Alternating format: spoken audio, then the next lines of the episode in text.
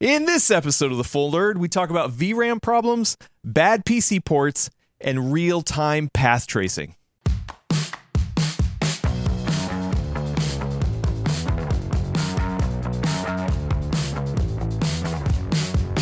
Welcome to episode two fifty-one of The Full Nerd. Uh, I am your host, fill-in host for today, Adam Patrick Murray. Uh, Gordon is unfortunately out sick, so uh, get get well, Gordon. Uh, get some rest. Don't worry. Uh, you know, the podcast is in capable hands here, hopefully, with me. Uh, and like usual, we, we have a... Hey, I saw that. uh, no, our, our usual co-host, uh, Brad Chacos. What's what's going on, Brad? Nice shirt. What's up, Internet? Thank you. Gamers uh, Nexus finest. Nice, nice. Uh, and then uh, returning is uh, is another Brad. We're, we have a Brad Fest twenty twenty-three. Uh, Brad Shoemaker. Well, welcome, Brad Shoemaker. That's right. Yeah, thanks for having me back. It takes two Brads to equal one Gordon. Oh, yeah. Uh, almost. Just the way almost. The math works. Uh, yeah, yeah, right. Yep. I, did, I, did, I did the equation. Yeah. And uh, before we get too far, because we, we made this mistake last time, uh, Brad, uh, t- tell the fine folks uh, where where they might know you from. Uh, so yeah, I do uh, video game stuff by day uh, at nextlander dot com. Uh, nice. Formerly of Giant Bomb, if you, you may know me from there, GameSpot before that, um, and then also. Um, With uh, your friend and mine, Will Smith, I also do Brad and Will Made a Tech Pod, uh, which you can find at tech pod dot content dot town. Nice, nice. I, I wasn't here last time when you were on the show, but I just want to hop in here and say, if anyone who's watching The Full Nerd right now, like, go watch Brad and Will Make a Tech Pod. It's amazing stuff. Thank you. Like, it's it's Thank super you. Great. I was just recently listening to your weaponized smurfing episode about okay. dark patterns. Yes. Yeah. And if you like Full Nerd, I think you will find their show absolutely fascinating. Go check it out. Definitely. Thank you, Thank you very much. Yeah, and uh, Brad Shoemaker and I have uh, the the same uh, sad obsession of of Clash Royale. That's right. Uh, so. I kicked it. I, I I was in for a week again after that episode. Yeah. I was yeah. like, what am no, I doing I'm, to myself? I'm still there. I'm still there. Anyway, uh, and on the vertical and horizontal, like usual, is uh, Willis Lai. What's going on, Willis? Hey, I'm the usual now. I'm off training wheels. Yeah, yeah. Hey, you, you're just, it, you're just running the show, you know? Yeah. I, I don't know what I'm going to do. I guess I, I just get to fill in when, when Gordon's not here. Uh, once again, Gordon, feel better. Uh, if, if anybody misses him, just get on Twitter and uh, and tweet him something funny. Uh, who knows, so that he can uh, uh, stay busy with that. Anyway, we, we have some fun video game related topics uh, to hit today. Uh, the the first one is kind of a big one a lot of people have been talking about, and that that's V RAM. Um, you know, I, I, I this is kind of intertwined a little bit with the the bad P C ports, uh, which is the uh, one of the other topics we got. Uh, but to kind of kick it off and to get the conversation started. Um, And also just to, to pimp on our channel, uh, Keith May uh, did a, a fine fine video over there. Uh, we got in three G P Us for two hundred eighty dollars. Well, actually, two of them were two hundred seventy dollars, one was two hundred eighty dollars, whatever. And we made a video saying, hey, uh, which which one which one would be the, the one to get if you had two hundred eighty dollars? Uh, we had a, a R T X thirty fifty, we had a uh, R X sixty-six fifty X T, and an Arc A seven seventy, a third-party one with only eight gigs of V RAM. Um, this this all started because that that eight gig of uh, A seven seventy, like I found it on sale for a hundred and or I'm sorry, two hundred and seventy dollars. It was an ASRock, whatever ASRock version. Yeah, I can't remember. And uh, uh, initially, I was like, dang, okay, so what? What are you missing if you get the eight gig A seven seventy versus the sixteen gig? That's that's how it all started, and then it kind of expanded out from there. Um, and so in the video, if if you go watch, you should definitely go watch it. We have a, a section where we actually did test the eight gig ASRock A seven seventy versus the sixteen gig ASRock A seven, or I'm sorry, the Intel reference uh, A seven seventy. And graphics cards name, man. I know. Numbers, names, Jesus Christ. Uh, companies. Anyway, um, the, the, the findings were interesting. Uh, uh, Brad Chacos, did you get a chance to l- look over that section? Because I know oh, we talked about it a little bit. You know I did? Yeah. Uh, we, so t- quick t- TLDR, the, the ASRock actually did better in most of the games compared to the the the Intel reference model. Even with the less V RAM, except for the games that were V RAM limited. There was like three games particularly. Uh, Returnal was one of them, Forspoken, and the other one was um, the, the open world Ubisoft game. Well, I guess that's all of them. the the one set in London. Uh, ah, Watch Dogs Legion. Yeah, yeah. So in those ones, the sixteen gigabyte version won, But the rest of them, because the ASRock card was cooler and like much larger heatsink, it actually like improved frame rates. Uh, just, you know, probably mostly because of that, and a little bit of an overclock. But you know, you could probably overclock a reference uh, a little bit on that's, that. That's insane. It shows you how much of a difference cooling can make. Well, you know, and so so here's the thing. I, I guess going into into this whole discussion is that is that if you're looking at a, a G P U for that three hundred dollars and under price range, like you you're not really going to get anything more than eight gigabytes. Uh, you know, like, and I mean, there are some options to step up. Uh, the thirty sixty has more V RAM than the thirty fifty. The uh, on on the Intel side, you, you can go with the, the the reference, which has sixteen gigs, uh, and then on the A M D side, what is the next one? The sixty-seven hundred, I think, has twelve.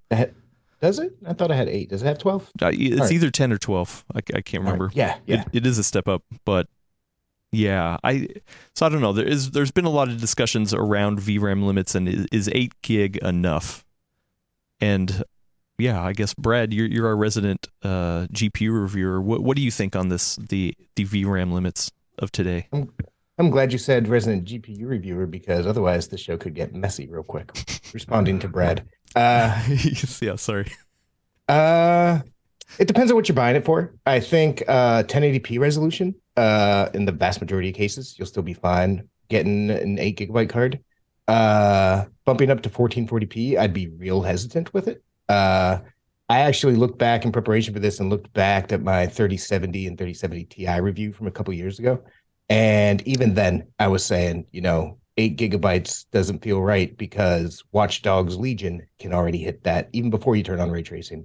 Uh, Doom Eternal could hit that even before ray tracing.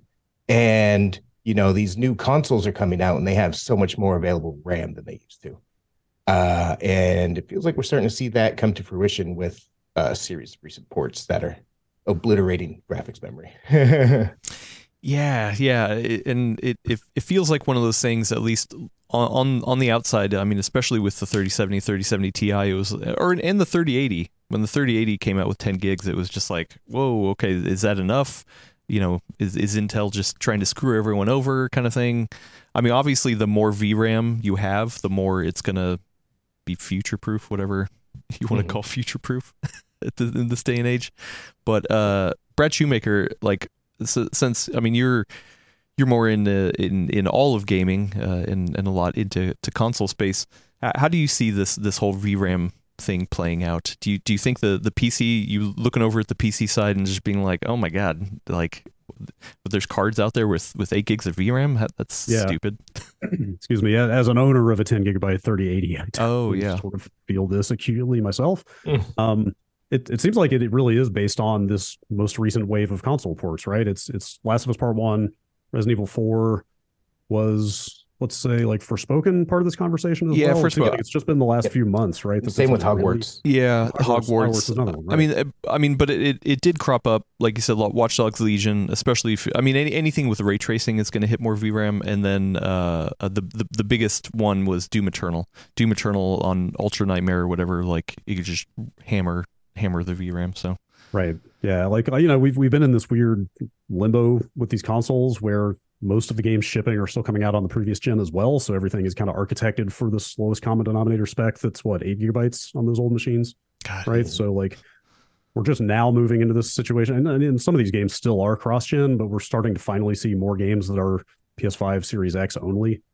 And so it yep. seems like this is just going to become more and more of an ongoing problem as games, you know, development expands to fit the bigger memory pool uh, once they're only targeting these new machines. So it seems like it's probably just going to become more and more of an issue.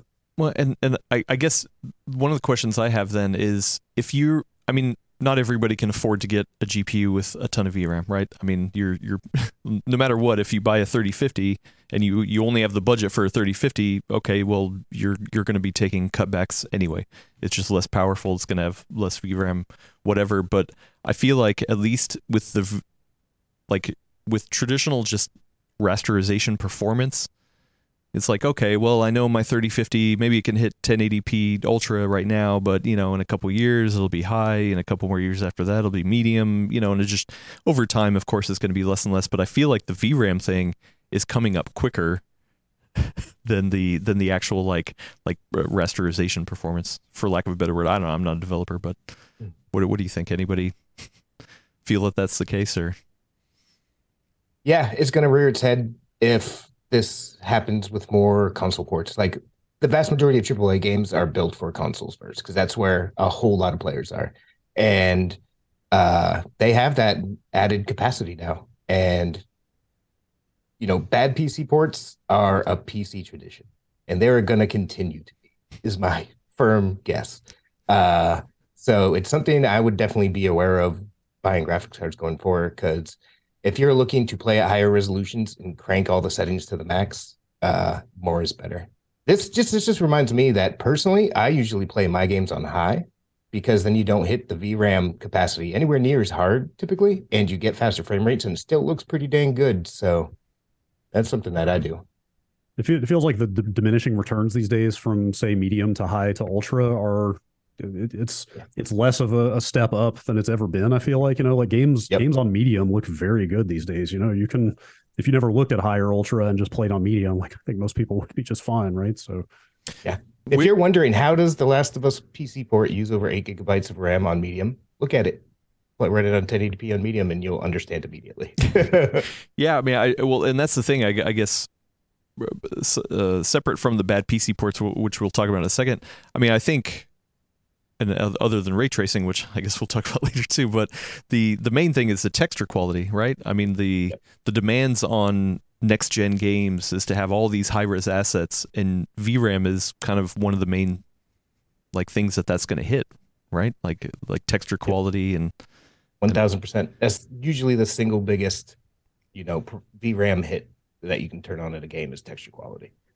And and so does that mean if if they're if they're trying to hit the console, because usually consoles like the, the the min spec, right? The, you know, most of the developers are, are aiming towards console, and then they, they add the P C. And if, if if the console has more that the to play with, then they're just like, oh sweet, you know, p- you got the demand of the people for high, more high res assets. We have the, the consoles that have more V RAM. It's a different configuration because it's shared or whatever.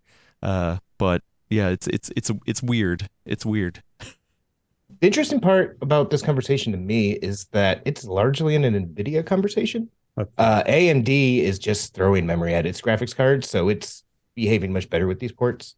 Intel, even though that uh, Arc A seven seventy is only three hundred fifty bucks, they still put sixteen gigabytes of RAM on it, so that handles it pretty well too. It's largely an NVIDIA situation.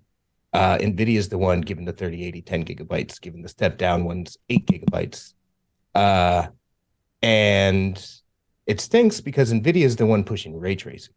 And ray tracing, when you flip that on, that uses a couple more gigs of memory in a lot of games. So it like exacerbates the situation. Yeah, yeah. I'm, I'm glad you brought that up. I wanted to come in here and ask if, A, if it was a fair assessment that this is mostly NVIDIA being conservative on this stuff, which it sounds like it is. B, do you have any idea why? I mean, is this just a cost-saving like bill of materials kind of thing? The, or, the internet I mean, would say planned obsolescence. Yes, that's, that's exactly the, that's the thing. I, I, if you want to get into conspiracy theories, it's because they want you to upgrade every two years. But I, I'm, I'm curious what you guys think actually drove those design decisions. I saw the planned obsolescence bit. I disagree with that, but I do have a different conspiracy theory of my own. oh, live, uh, live here on the podcast. All right. NVIDIA graphics cards are very popular with machine learning data sets and content creators. And those are largely V RAM capacity limited in a lot of ways. yeah. So I would not be surprised if NVIDIA is choosing to equip its graphics cards with these levels of V RAM, so that people who do need the higher capacities opt for the pricier, what used to be Quadro class cards. Yes, but that is extremely an NVIDIA thing going back twenty years, right? Of, you know, I, I still yeah. remember the days of like people hacking their drivers to fool the card into thinking it's yeah. a Quadro. Yeah, that that would be my guess. Uh, who knows, but that makes sense to me. Yeah. We've had, I think, eight straight years now, three or four generations of eight gigabytes on the seventy class card, so... Yeah, well, and then, which, I mean, but bus size plays a, a, a difference in that as well, right? It's not just the capacity of the RAM, it's also like the, the bus width. They're both important in different ways. Capacity is a hard set. Like, if it's trying to use nine gigabytes of capacity and you only have eight, it's going to freak regardless of how fast it is. But faster, like the bus widths can make a difference to memory performance as long as you're within capacity, especially. Yeah, it was interesting. That was one of those things that, that actually popped up in our testing between those those three two hundred eighty dollars G P Us, was that the, the Intel card with the wider bus width was able to handle V RAM limited capable, or like when it hit when it would hit the, the V RAM, uh, the the frame rate wouldn't drop as much as the other cards, which was very interesting to to see. Like, oh, okay, it was able to handle a V RAM limited situation better. Um, yeah, think of think. I always like to think of it like a highway. Like, if you have a hundred cards on a three lane highway, everything will be going smooth, no problem, et cetera, et cetera. But if you shrink that down to a dirt road, then you're going to get traffic. Uh, so I, I guess then for, for the future talk, do you, do you think, I mean, cause we have, we, we don't know, but obviously there's, there's still lower cards to be announced, uh, for the, uh, NVIDIA side. Well, everybody has lower cards to, to still get announced.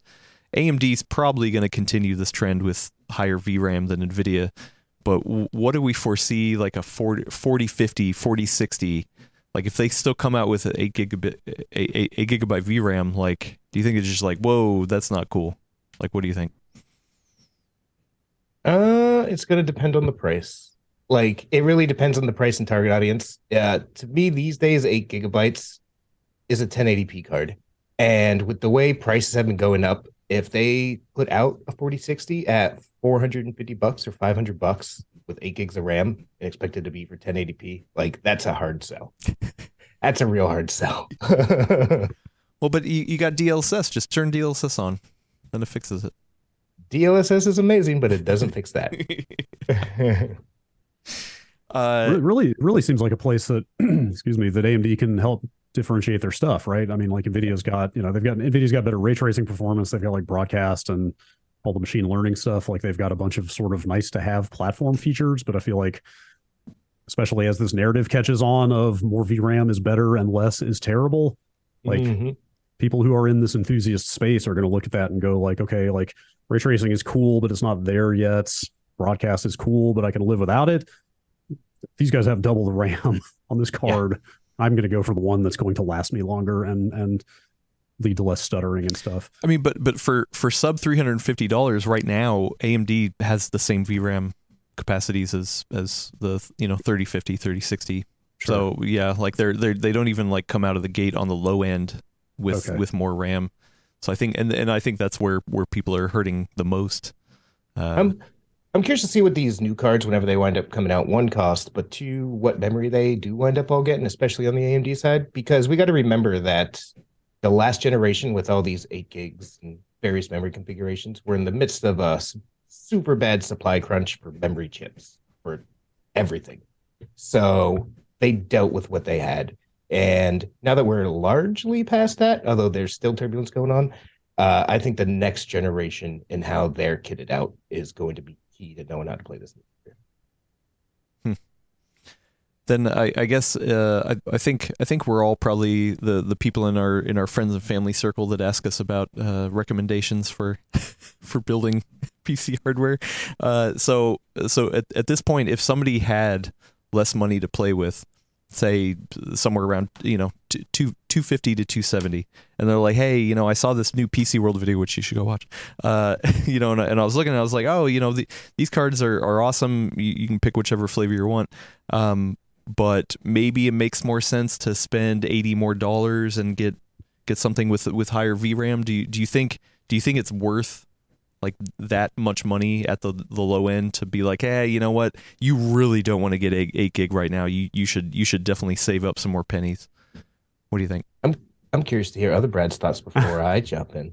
I mean, I, my my gut instinct was to say yes, absolutely, spend the extra money and double the RAM. But also, you know, if you're at the low end, and we're looking at like I like I watched the, the video you were talking about that you guys put up, the like the A seven seventy. It's not a bad card. Like, it's turning in respectable frame rates, but how long is that going to be the case? You know, is it is it a situation where future-proofing the RAM isn't really going to matter because you're going to be hitting a performance wall anyway in a couple of years? So there is definitely some kind of push and pull there, I think. I a thousand percent agree with you. That's something I was going to say. For me personally, if someone's like, hey, I got two hundred fifty, three hundred bucks, I'm going to say exactly what other Brad just said. Uh, I'm also going to say, like, is it, if you're spending two hundred fifty bucks, tacking an extra eighty bucks on top of that, it's a lot more money if you only have two hundred fifty bucks to spend.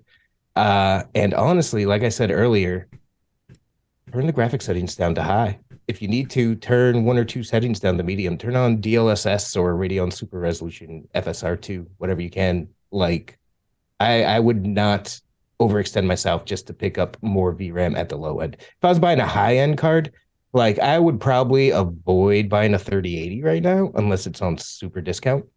Uh, but at the, the mainstream end, uh, eight gigabytes is what I'd be shooting for. And if I need to tweak some settings, I need to tweak some settings. That also has been part of the P C experience forever. yeah, right, yeah. Yeah, well, uh, hopefully hopefully that will change, though, with uh, with the, the, the port situation, uh, which I, I guess we can move on to, to ports. So...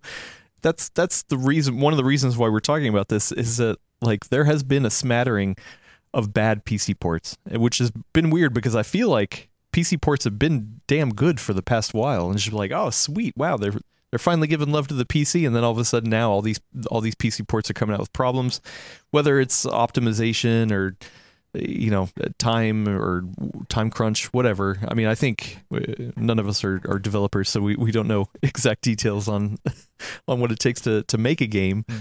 But at the same time, it hurts my heart to see bad P C ports. As as a, a big fan of the P C, like like yeah. wh- wh- why do you why do you why do you guys think this is happening? Brad Shoemaker, you, you're maybe a, l- a little more tuned in with, with developers. Yeah, I mean, I kind of copped. copped my to my ignorance a little bit last time we talked about this. I wish I wish I had a slightly more confident answer now, but I mean, you know, I, I just have always assumed it's just a combination of, you know, on the console side, you've got a fixed hardware target, so you're debugging against one platform versus infinite variation on the P C side. I'm sure there's just some kind of market analysis of, I'm making up numbers here, we're going to sell seventy-five percent on consoles, twenty-five percent on P C, so that's probably maybe dictating some of the effort that's being put into this stuff. Um, But that, I, that, that I, hasn't changed recently, though. Like, I, I feel like, yeah, yeah. you know, like that's always been the case, and we've we've had damn good P C ports for, for such a, a while. But it's, it, it feels like lately. Is it is it rude to blame Sony for buying Nixes and kind of taking them in house, because they're obviously not the only good port house out there? Like, yeah. Blue Point, they were the, one of stuff. the best, though. But yeah, like, like taking taking Nixes off the market for everybody else to avail themselves of. Kind of a bummer. They're not bulletproof either, though. Like the like Fair. the yeah the when, when the original Horizon Zero Dawn launched and they worked on that one, like that that definitely had some problems sure. out of the gate. Sure, sure. So. Um, I, I you guys might know better than me. I thought I read that Naughty Dog largely did the Last of Us port in house on this it, one. Do you know it was them and Iron and Galaxy. Okay. Iron it Galaxy. Was them working together. Okay. Yeah. So. Iron Galaxy is kind of notorious on the P C space because they did Batman Arkham Asylum, which was so bad it got delisted from Steam and refunds issued across. Yeah. They've done other better stuff since then, to be fair. Who knows what happens behind the scenes?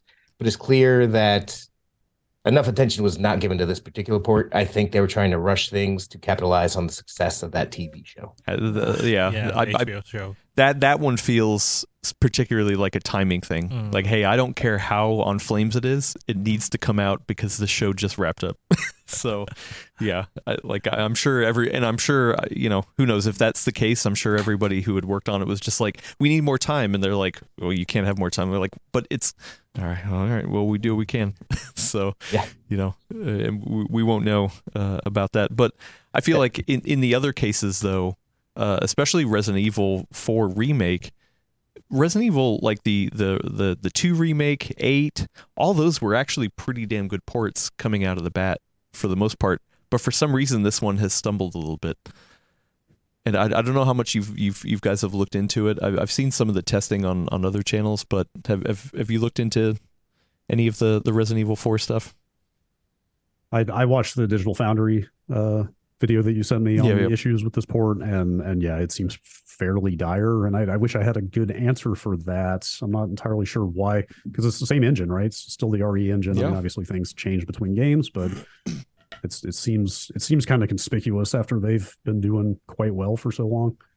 Yeah, it's. Uh, I think it ties back to what we were saying earlier. I think the Resident Evil four port is P S five native, whereas those other ones were P S four P C, kind of. So they're starting from a higher position this time around. Hmm. I think it's kind of interesting. I sat here and I made a list of some of the games that have been suffering from these issues recently. Hmm. And oh, well, thank you. The Last of Us, Resident Evil four, Dead Space Remake, Forspoken. Wow. Uh, those are all PlayStation primary on the consoles. So I think it might speak to, you know, Sony is new to getting into porting a bunch of this stuff over. Much, a lot of these are from third-party developers, uh, but still, you know, they're, still targeting they're grappling with the, yeah, PlayStation five. So there might be something new with the way that it handles like its own super fast decompression systems and stuff like that. Something just doesn't translate well to the P C. They need to work on it. But, uh, oh, sorry, that, that's that's that's a really good point. I mean, you know, they they use their own internal graphics libraries on P S five for PlayStation development, right? Yeah. So it's not even. If that's the lead platform on console, then, you know, they're not already starting from a DirectX base that they might have an easier time porting over. I mean, obviously, Xbox versions are happening at the same time, but if the PlayStation version is is getting the lion's share of the attention, then that probably makes the port bumpier. Yeah, and it's something I never even thought about until this morning when I made this list, and I sat here looking at it like, oh, those are all kind of PlayStation titles, so that makes sense. Another thing that jumped out at me looking at the list, I don't know if they saw the memory issues coming, but I find it interesting that Resident Evil four, The Last of Us, Dead Space, and Forspoken are all A M D Radeon promoted titles on the P C. So I wouldn't huh. be surprised if they knew that it was going to have heavy memory requirements, considering all that memory that Radeon's thrown on its cards. That oh, also popped out to me this morning. Wow. Okay. Yeah. yeah, I didn't put that together either. I don't think they're intentionally harming performance. Nothing like that. Don't hear what I'm not saying here. I just think it's an interesting observation. hmm. Hmm.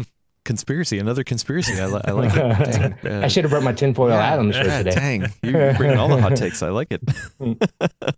uh, yeah. It, well, and it, it's interesting because each one of them have had different problems, right? Mm-hmm. Uh, I, my, my, my gaming rig, which is, is, is pretty high end. Uh, I actually haven't had that many problems on my, my gaming rig with Resident Evil Remake, I think, because a lot of it I can just brute force past. I've I've seen the problems on the Steam Deck, because uh, obviously I can't brute force past on that on that one. But even uh, I I sent you a photo, uh, Brad Chacos, uh, when when I loaded up The Last of Us for the first time. Oh, yeah. All of a sudden, my fans just went to one hundred percent, and I was like, what the hell? And then I, I, I looked over at Task Manager, and it was just like C P U utilization one hundred percent, and it, those shaders compiling compiled for a while, and I was just like, how long is this going to happen? I was like, you can't even brute force past that. That just seems, you know, like, like a problem no matter what. Yeah, I uh, yeah, shaders are, compiling shaders are a whole other problem that hopefully U E five fixes that a bit. It's a U E four problem. Uh, but I agree. I saw a tweet from Alex Battaglia from Digital Foundry saying, hey, you know, this is just a bad port. Uh, don't take this to mean wider pictures. This is just, they dropped the ball here somehow. So it is important to be talking about all this stuff, but it also is important to keep in mind that there are also just times when games come out bad. And yeah, well, uh, here's a good question, Brad Shoemaker. I know, I mean, for your job, you kind of need to play stuff early, and but sure. but also, which has helped you see, like, within those last couple couple weeks, like sometimes the patches come in hot, and you're just like, oh wow, this completely changes the performance for sure of, of yeah. a game. Like, like what what is what is the feeling of that, of being like, hey, the general consumer, when it when it hits, when it launches, and it launches kind of busted. It's like, or, you know, people are like, what is broken, you know, this way and that. But you're probably seeing that more often beforehand already.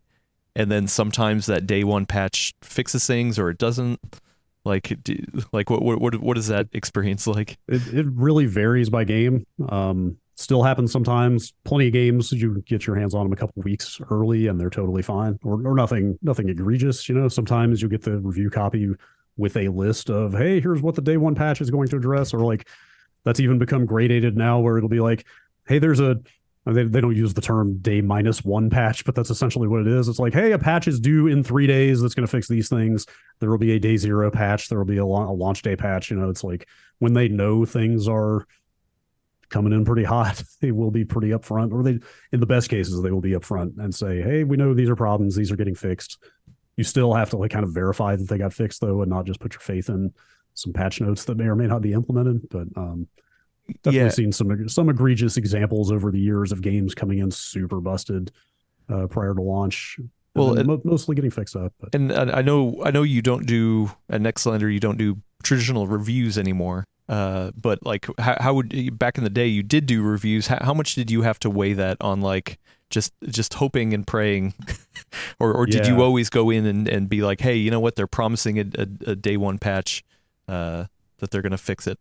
Yeah, I mean, that, that's honestly, it's never been easier because now games at least can be updated dynamically, so you can just wake up three days before the review is going to run and see like, oh, that did get fixed. You know, I mean, to, uh, yep. to really date myself here back, you know, twenty years ago, reviewing P S two games that were on a burned D V D that came in the mail on a debug P S two, you know, it's like, I don't know what this is going to look like. Like, hopefully they'll get us a retail copy before this comes out so we can check against the shipping product. But that was way more a situation of just like, you know, you would hold reviews a lot more in extreme situations then, you know, we would be like, this thing seems broken, but we have not played a retail copy. So we've got to like wait until we can either get it from them or buy it ourselves and verify whether this is still a problem or not. Um, I'm trying to think, like, if you want examples, I I feel bad kicking Mass Effect Andromeda around these days, but I think that is probably still the maybe the most like pre-release broken situation I've ever seen in a triple A game. And it mostly got fixed up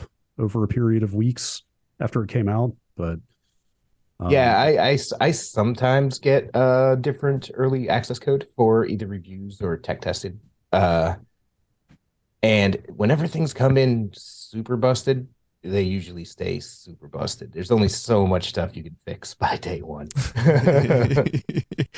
Well, and then on, on the flip side, I guess, in the, you know, old school traditional re- review, it was like, okay, well, we're reviewing it, you know, either on, on launch day or on embargo. Uh, or maybe a little bit afterward. Uh, but traditionally, they don't go back and re-review things. Like, hey, okay, you know what? Like, like, like a good example is Dead Space, right? I mean, it had that shader compilation problem, which was very serious. A lot of the reviews came out and hit it. But I mean, I, I haven't personally seen anybody come out and, and re-review it after a lot of this has been ironed out, because a lot of it has been ironed out. But like, like, we're is, is that a problem for the consumer? To to be like, oh, I mean, if I need to go back and, and read, you know, say like, oh, Dead, Dead Space is now twenty dollars. Do I want to get it? Let's go back and look at the reviews. Oh, the reviews are saying it's busted. I mean, it seems like, you know, you folks and like the digital foundries of the world, there's this whole kind of cottage industry has risen to meet that need, right? Or that demand, you know, is because, you know, again, kind of dating myself here, but back in the day, we were working on like basically a magazine model, you know, of we're going to write the review. It's going to be set in stone. That's going to be our final word on this product. Moving on. And like, that's so not the world we live in anymore, or even lived in as of like fifteen years ago. So like, there's obviously this like very thriving whole new style of coverage, right? Of like, here's our tech analysis of patch one point oh eight, you know, that kind of stuff. Like it seems, it seems like that information is available if, if you want that. And a fair number of people do. We're I mean, even doing it with hardware reviews now. Uh, yeah, the Arc. Yeah, doing yeah, doing Arc's drivers launched terribly, so we were doing a monthly review of that. Yeah, that I, was oh, sorry in, in that in that uh, the kind of low end graphics comparison that you posted. It seemed it almost. I would have to go back and look at the benchmarks again. It seemed like the Arc was coming out ahead as often as not, but the recommendation was still A M D, and it seemed like that was largely based on like driver stability. Is that? Yeah, yeah. yeah. I mean, it, it's it, it's. So, and, and actually just a, a peek behind the curtain, Keith right now is working on a, a six-month re-review, kind of like, hey, here's where, here's, you know, where it started, here's where it is right now, and kind of wrapping up that series, because I I, th- I think a lot of it is, you know, just kind of minor now to a certain degree. Uh, and yeah, w- what what he's seeing right now is like, like hey, things have gotten better. It, it, a lot of things have launched uh in a in a real real bad spot, but they have continued to work on it, uh, and it is it is better, but it's still, I mean, this is a first generation product. There's still a lot more to be done. There's still a ton that they're learning. I mean, we had uh, um, uh, Tom Peterson from Intel on the podcast, I, I don't know, like a month or two ago, and I mean he he he's very uh, uh, open about like, hey, you know, we, we have more more crap to do, uh, especially D X eleven. We've got, a, you know, just other optimizations to work on. So I feel like it's so it's still coming out so fast and so like like a moving target that a lot of it's just like, eh, you know what? If you're if you're somebody who likes to tinker, then sure, it's it's a good card. Go go for it. You know, and maybe somebody who's a little bit more general enthusiast, okay, could probably most most of the part just be just fine. But really, you know, A M D is like those those are locked. It's a known quantity. They have good features. You know, like it, it's just it's just easier to recommend for the most part. So it, it's not that Arc doesn't get a recommendation. It's more like the the easy short answer is you're probably not going to hurt with the A M D card.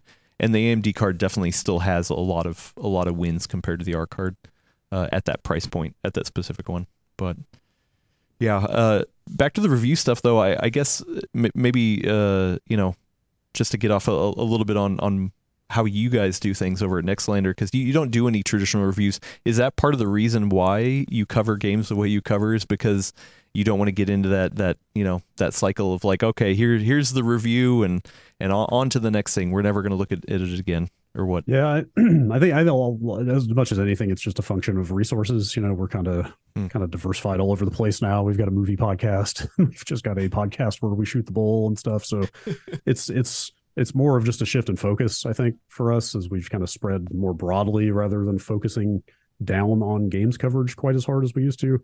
Um, But even outside of us, you know, I feel like obviously plenty of outlets still doing traditional written reviews and they still seem quite popular, but there definitely have been questions over time of just like, is there still an appetite for this sort of coverage in like a very influencer driven world now? You know, do people still want to read reviews? Are they worth the amount of just, just straight up hours that go into them, that kind of thing? So some people underestimate how much work goes into a video game review. I think people who have never done one don't understand, like, you got to go play that forty hour game before you sit down to write. Yep. So and whether it's good or not. Yep. Yeah. Yep. And often they are not. We're not we're not terrible, but not good enough that, hey, I'm going to give up my whole weekend to play this game that's just kind of okay, right? Yeah. Yeah. Um, yeah. I, I definitely I had a lot of envy for movie reviewers over the years. Just the idea I, I, of two hours, a two hour commitment to to consume the thing you're reviewing. I was like, man, that sounds so nice. I think you guys are in a pretty rad place, Nextlander. You guys got, you know, people know who you are, and you have built over the years, you know, a reputation. And so people know what you like, what you don't like, if they like you. And so they go, okay, I don't need a full review, Brad Shoemaker. I can just go see what he thinks the general idea of this is, and then I'll right. get the vibe off of that. And yeah. if I need to go digging deep into, hey, what sort of anti-aliasing details, what are the difficulty settings, you can go read I G N or whatever. Yes. Yep. So to, to, to wrap up the, the P C port stuff, uh, do you feel like do you feel like people who are not into P C gaming and are either strict console gaming or maybe maybe thought about P C gaming are held back and like being like, oh wow, I've heard P C ports can be real bad, so you know what, I'm just gonna stick with console. Is is that a thing? I definitely think yes. They're absolutely definitely just a, a huge probably segment of the market that absolutely just wants to plug in a box and press a button and go. Um, you, I mean, you even kind of see that in the P C space where there, there's there's kind of a middle segment there of people who like playing stuff on P Cs but don't want to think about what's in the box anymore. And obviously, there's plenty of plenty of system integrators or builders, you know, selling pre-built machines to those people. Obviously, they still got to deal with driver stuff once they've got it home and everything. But I, I think there's kind of a whole there's a whole spectrum of people with like varying tolerance for tech problems and, and fiddling and that, and that sort of thing. Yeah. It's absolutely annoying sometimes. Like, uh, speaking of these bad P C words, Hogwarts Legacy. Uh, I'm testing the Xenon Flex. I actually just put a review up, but it's a big forty-five inch widescreen OLED, like a ridiculous monitor. And I'm like, I'm going to play Hogwarts Legacy on this thing. Uh, and it will not run on my system. It will run for thirty minutes, then crash hard every time. Uh, I'm playing on a thirty eighty Ti, so I think that's sixteen gigabytes. Uh, and at first it was running out of memory, even fully patched and everything. And now I managed to get that figured out by dropping settings and turning on D L S S and stuff like that. But now it just crashes every thirty minutes. Whereas I just bought an Xbox One S for one hundred fifty bucks a couple of weeks ago through Verizon. And if I turn on Hogwarts Legacy and that, it just works. And that has a lot of appeal, unfortunately. Yeah, uh, the thirty eighty Ti has twelve gigs of V RAM, but still, well, that's yeah, that's, uh, yeah, that's fine. But yeah. the yeah, just something that popped into my head, and I want to say before it goes away, is I find it very ironic that so many of these recent bad P C ports are those PlayStation native titles. Yeah. When, as part of the Activision Blizzard lawsuit in the U K, uh, Sony said, "But what if Microsoft starts doing bad ports to the PlayStation?" So there's a bit of irony in all this here. So we got a five dollar super chat from Ooh. friend of the show, V C Gesture. Ooh. Hello, hello. Uh, saying, you know, twenty years ago, uh, they had uh port uh port they had to port P C games o- over to console. So I'm actually like, and, and uh, you know, it's funny that you mentioned that because I recently saw Uh, the movie Tetris on Apple T V Plus, and I just realized it's it was a, a P C game originally, and then they ported it over to Nintendo, and I find that interesting how, how that that shifted. Like it was a P C game over the port, uh, over over the console, and then now years later, you know, decades later, with console kind of was dominating the market. Now everything's shifting back from console to P C. So interesting to see that that shift. Yeah, that is, yeah, that is definitely funny. I, I I forgot that that Tetris movie was out. Yeah, yeah. Was it good? Really good. I like I like it. Oh, I like yeah. it. Okay, interesting.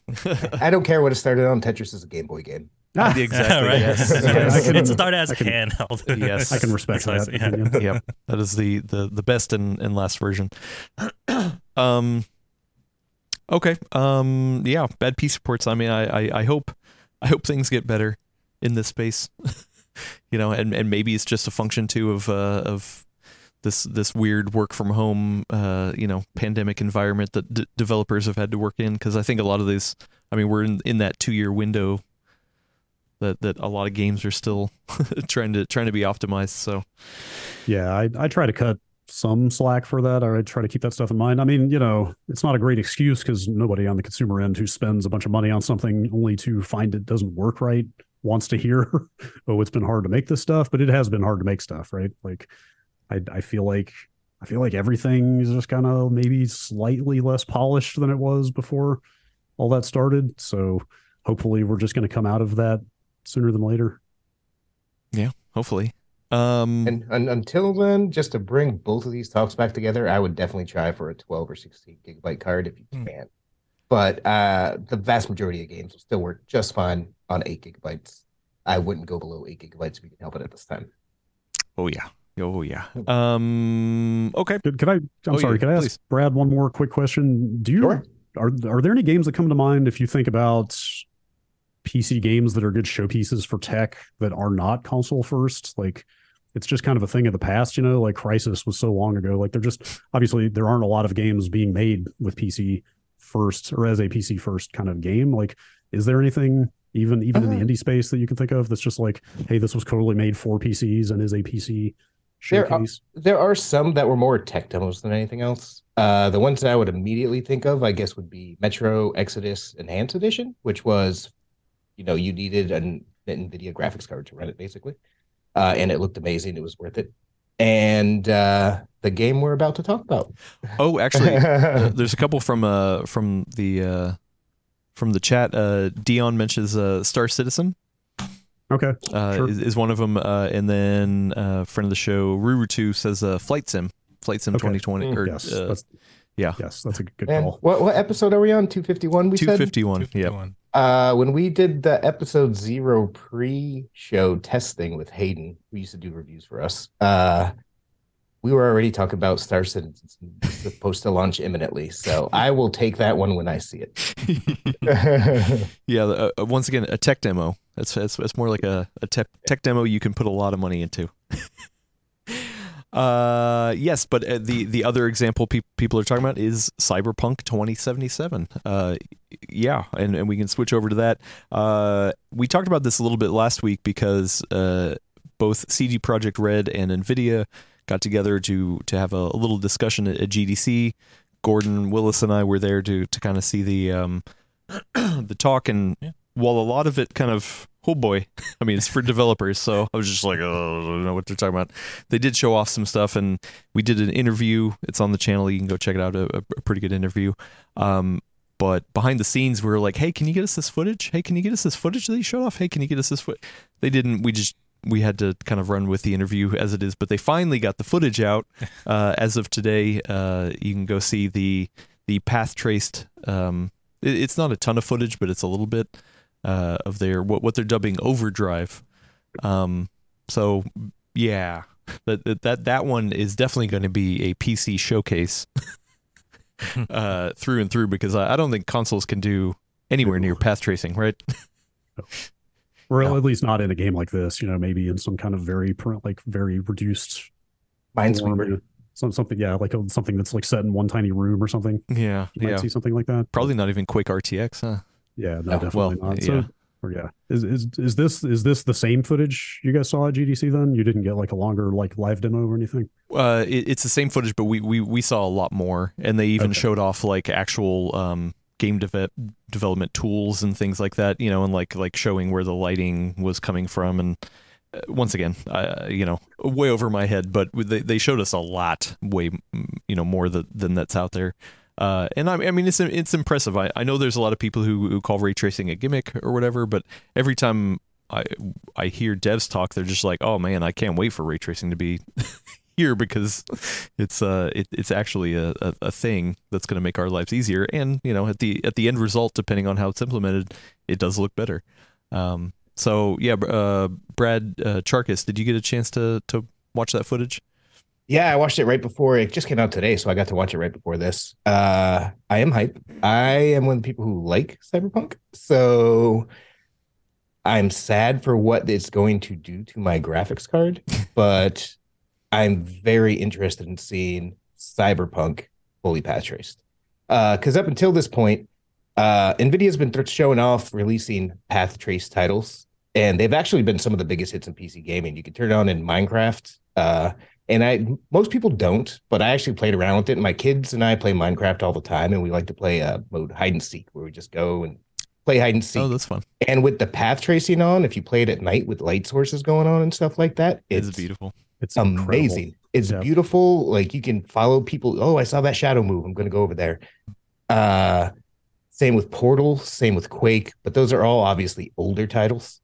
Uh, Cyberpunk has already kind of had a reputation for being the Crysis. Modern day Crisis. Uh, this, I suspect, is fully going to give it that. Uh, and I can't wait to try it. Can't wait to see it, even if it runs at thirty frames per second on my uh, thirty eighty Ti. I want to see it. That's there's, there's, a, there's, there's a great little bit in this footage they put out. They, they say it's running on a forty ninety. They didn't say what C P U, but they do a D L S S three on and off, and off on a forty ninety, it's getting like fifteen, sixteen frames a second. I think that's at native four K, but still, I mean, that's crazy. Ridiculous. Yeah, which and they did say in the interview they wouldn't commit to what kind of hardware you need, but they definitely were like, oh yeah, we we recommend uh, four thousand series, and we recommend D L S S three.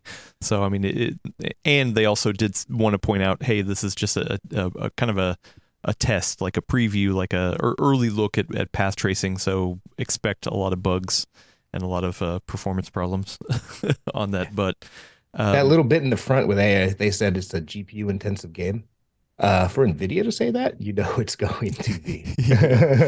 uh, so what did you think of the footage then, Brad Shoemaker? You weren't you weren't at the talk, uh, so yeah, this is kind of your your your first footage you're seeing of it. Yeah, it's it's very impressive. I mean, obviously, it's like the way it's cut together. It's a lot of very quick cuts, very short stuff. So it's kind of hard to like really stare at stuff. They did do some nice side by side. Actually, this blog post they put up along with this trailer, I feel like is kind of ni- a nice little packaged, like self-contained little explainer that I could point people to. NVIDIA like, does awesome blog posts. Yeah. Like I was, I was surprised looking through it. I mean, there's this like, there's this nice flowchart in there about like, here, here's what the render path looked like in standard rasterized Cyberpunk. Here's what, here's what the shipping ray tracing implementation was, which is like looking at that, it was much more limited than I had realized. And then here's like, it's actually like a good way to summarize why this is useful for developers. Cause it's like, there's like six six stages of things that have to be all combined together into a frame in the original shipping game. And then you flip over to the slide that's just the full path trace. And it's like, here's the one unified model. Like, here's just the one thing, the one algorithm, like the one technique that lights and, and shades everything in the scene. So it's like, I think, I think especially when there's this there's this divide between people who are like, ah, the, the performance hit's not worth it. I don't see the difference. Like, what's the big deal? And then you see developers going like, oh, it's the future. Like, I can't wait to be working with this stuff. Like, that's a good illustration of why people are excited about it on the development side, you know, because it's such a more, I don't want to say streamlined. It's not easier, but it's a, a more unified, focused approach to to kind of lighting and decorating your game than having to go, you know, doing doing this for these shadows and this for these reflections and global illumination here and that kind of thing. So yeah, like that, that blog post and, and the, the little title at the beginning of this footage also is just a nice little yeah. explainer for what path tracing is on top of regular ray tracing. Yeah, and actually a lot of the G D C talk was them talking about those those pipelines. Like, hey, here here are how things implemented. Here's how we did it with this path, path trace version. Here's why it's a big deal, kind of thing. Uh, and I mean, to those kind of things, like, oh, okay, well, that yeah, I mean, even from somebody who's not a developer like me, that. that makes sense. Like, if you can do more with less time, then, you know, of course people are going to do it. I mean, that's why everybody's using A I, right? Uh, to a certain degree. And obviously, I mean, a lot of it was, oh, hey, you know, we had a team of NVIDIA engineers literally working with us to implement it. So, I mean, that, that was, you know, the other end of it of like, oh, look how awesome it was to use NVIDIA's tools. So that was that. But I mean, regardless of NVIDIA's tools or not, I mean, ray tracing, path tracing, all that kind of stuff, in game development, I feel like game developers are just like, oh yeah, I, I can't wait. I think I have, another, oh, I'm sorry, go ahead. I was just going to say, I have not talked to a single game developer about ray tracing, and I've talked to a lot of them who are not hype about ray tracing or everything you just mentioned. Yeah. What were you saying, Brad? I'm sorry. Oh, oh no, no, no worries. Like another, another point they made in this that I think is really illustrative of why I am excited about ray tracing is they point out in here, with this technique, you can have a virtually unlimited number of lights and emissive surfaces versus, you know, more traditional methods. Like, you're really having to look at your performance budget and see, okay, which of these light sources do I, because, you know, you're faking everything and you, you want to say like, okay, these are the flashiest things, the most attention getting things in the scene. So that's what we're going to put most of our performance budget into. Things off to the side just don't do anything. You know, it's like these headlights on this car or this street light is just going to not cast shadows the way that these other flashier things are. And that's actually kind of the thing that makes me the most excited about ray tracing is not what it does for really flashy stuff, but what it does for the mundane, for like yes. stuff off to the side. Mm-hmm. It's, you know, literally everything now in the game world is all behaving the same. So you're getting way more like naturalistic, dramatic looking shadowing in corners, you know, like places places that would not have gotten that attention with limited developer resources and performance budget. Like, everything just works the same now, so like everything gets cool stuff, right? And they, I think uh, that video they put out showing overdrive mode does a really good job of showing that, especially there's like one that's like a pile of newspapers or a pallet or something like that that shows it with ray tracing off and then with ray tracing on, and it looks totally different. Like, it looks like it's supposed to now as opposed to being just a piece of extra thing in a corner that's just there for set dressing. Now it feels like part of the world. Right. So I, I saw an interesting exchange on a forum that I was reading about this footage this morning. Somebody saying like, I feel like the non-ray traced footage looks sharper and so it's better. And then people were like, well, all of our brains have been trained to see these really hard, hard, sharp shadow lines and think those are good graphics. But like with this technique, you're getting more diffuse, like soft shadowing, mm-hmm. like you would in the real world. And everybody's going to have to like recalibrate what they're looking at, right? And go like, oh, okay, that's oh that's that's how light actually behaves when the shadow like falls off over distance and stuff. I mean, it's it's a good point. It's like it, it a lot of the the traditional methods to to do lighting look like a video game. You look at it and you're like, oh, that's like that looks like a video game. And then if if you swap out the the real footage, you're like, oh, that just kind of looks boring. I was like, well, that's because it's more that's, real life. It's not a video. Yeah, that's exactly how I've thought about it for a long time is like some of it is going to look boring because large parts of real life also look boring or, or you know, just like not flashy, mundane or whatever. But I mean, I think it's the contrast in the scene, too, especially like, you know, uh, or, or early on when Digital Foundry would be like, hey, you know, uh, here's this dark corner and you can see this this one object uh, is being lit by some source that doesn't exist. Right. You know, and so visually i'm i'm just thinking as a visual, you know, photographer, video person, like you you have more of a crisp outline. You got a little bit more contrast between the the object in focus and and what's behind you. So I can see that being like, oh, well, actually it's nice because I can see the object better, whereas with ray tracing, oh, it's it, it just looks like it's back in the shadows uh, and I can't really see it. So I, I've been, I, I have been, and I've had talks on, on Discord. So thanks everybody for chatting with me over there on this. But I, I have really tried to dig into why people are thinking, you know, call it a gimmick or just don't don't see it or they don't like it or anything like that. And and I totally understand. I mean, a good example is uh, the Nintendo Switch is nowhere near anywhere being ready to do any sort of ray tracing, right? But there's so many people playing games and they're just having fun playing games. At the end of the day, they don't care that it's it's ray traced or not. They're just playing games and having fun. Uh, versus us over here being like, oh man, we got to have a, a forty ninety and, and to use this thing, and it, it brings it to to its knees. So yeah, I, yeah, for sure. I mean, I've always felt like the guiding principle of mass market adoption of technology has always basically been like good enough is good enough, you know?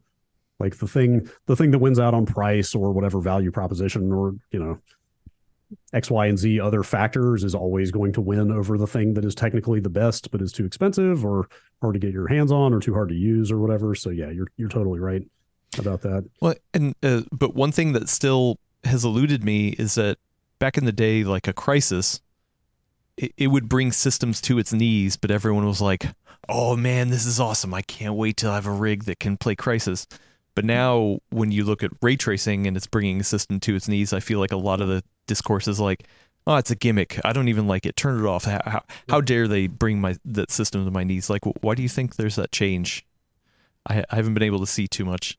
Uh, there's definitely more of a kind of frame rate culture than there used to be, you know, with the rise of high refresh monitors and stuff like that. A lot of people are just way more hypersensitive about performance over everything than they used to be. And, you know, esports also feeds into that. Um, The other thing is we've just gotten so good at faking it, you know, like all these other raster techniques have gotten so good at looking good and being performant at the same time that, you know, a lot of people look at side by sides and go like, okay, sure, that looks fine, but it, what we already have looks amazing and runs at twice the frame rate.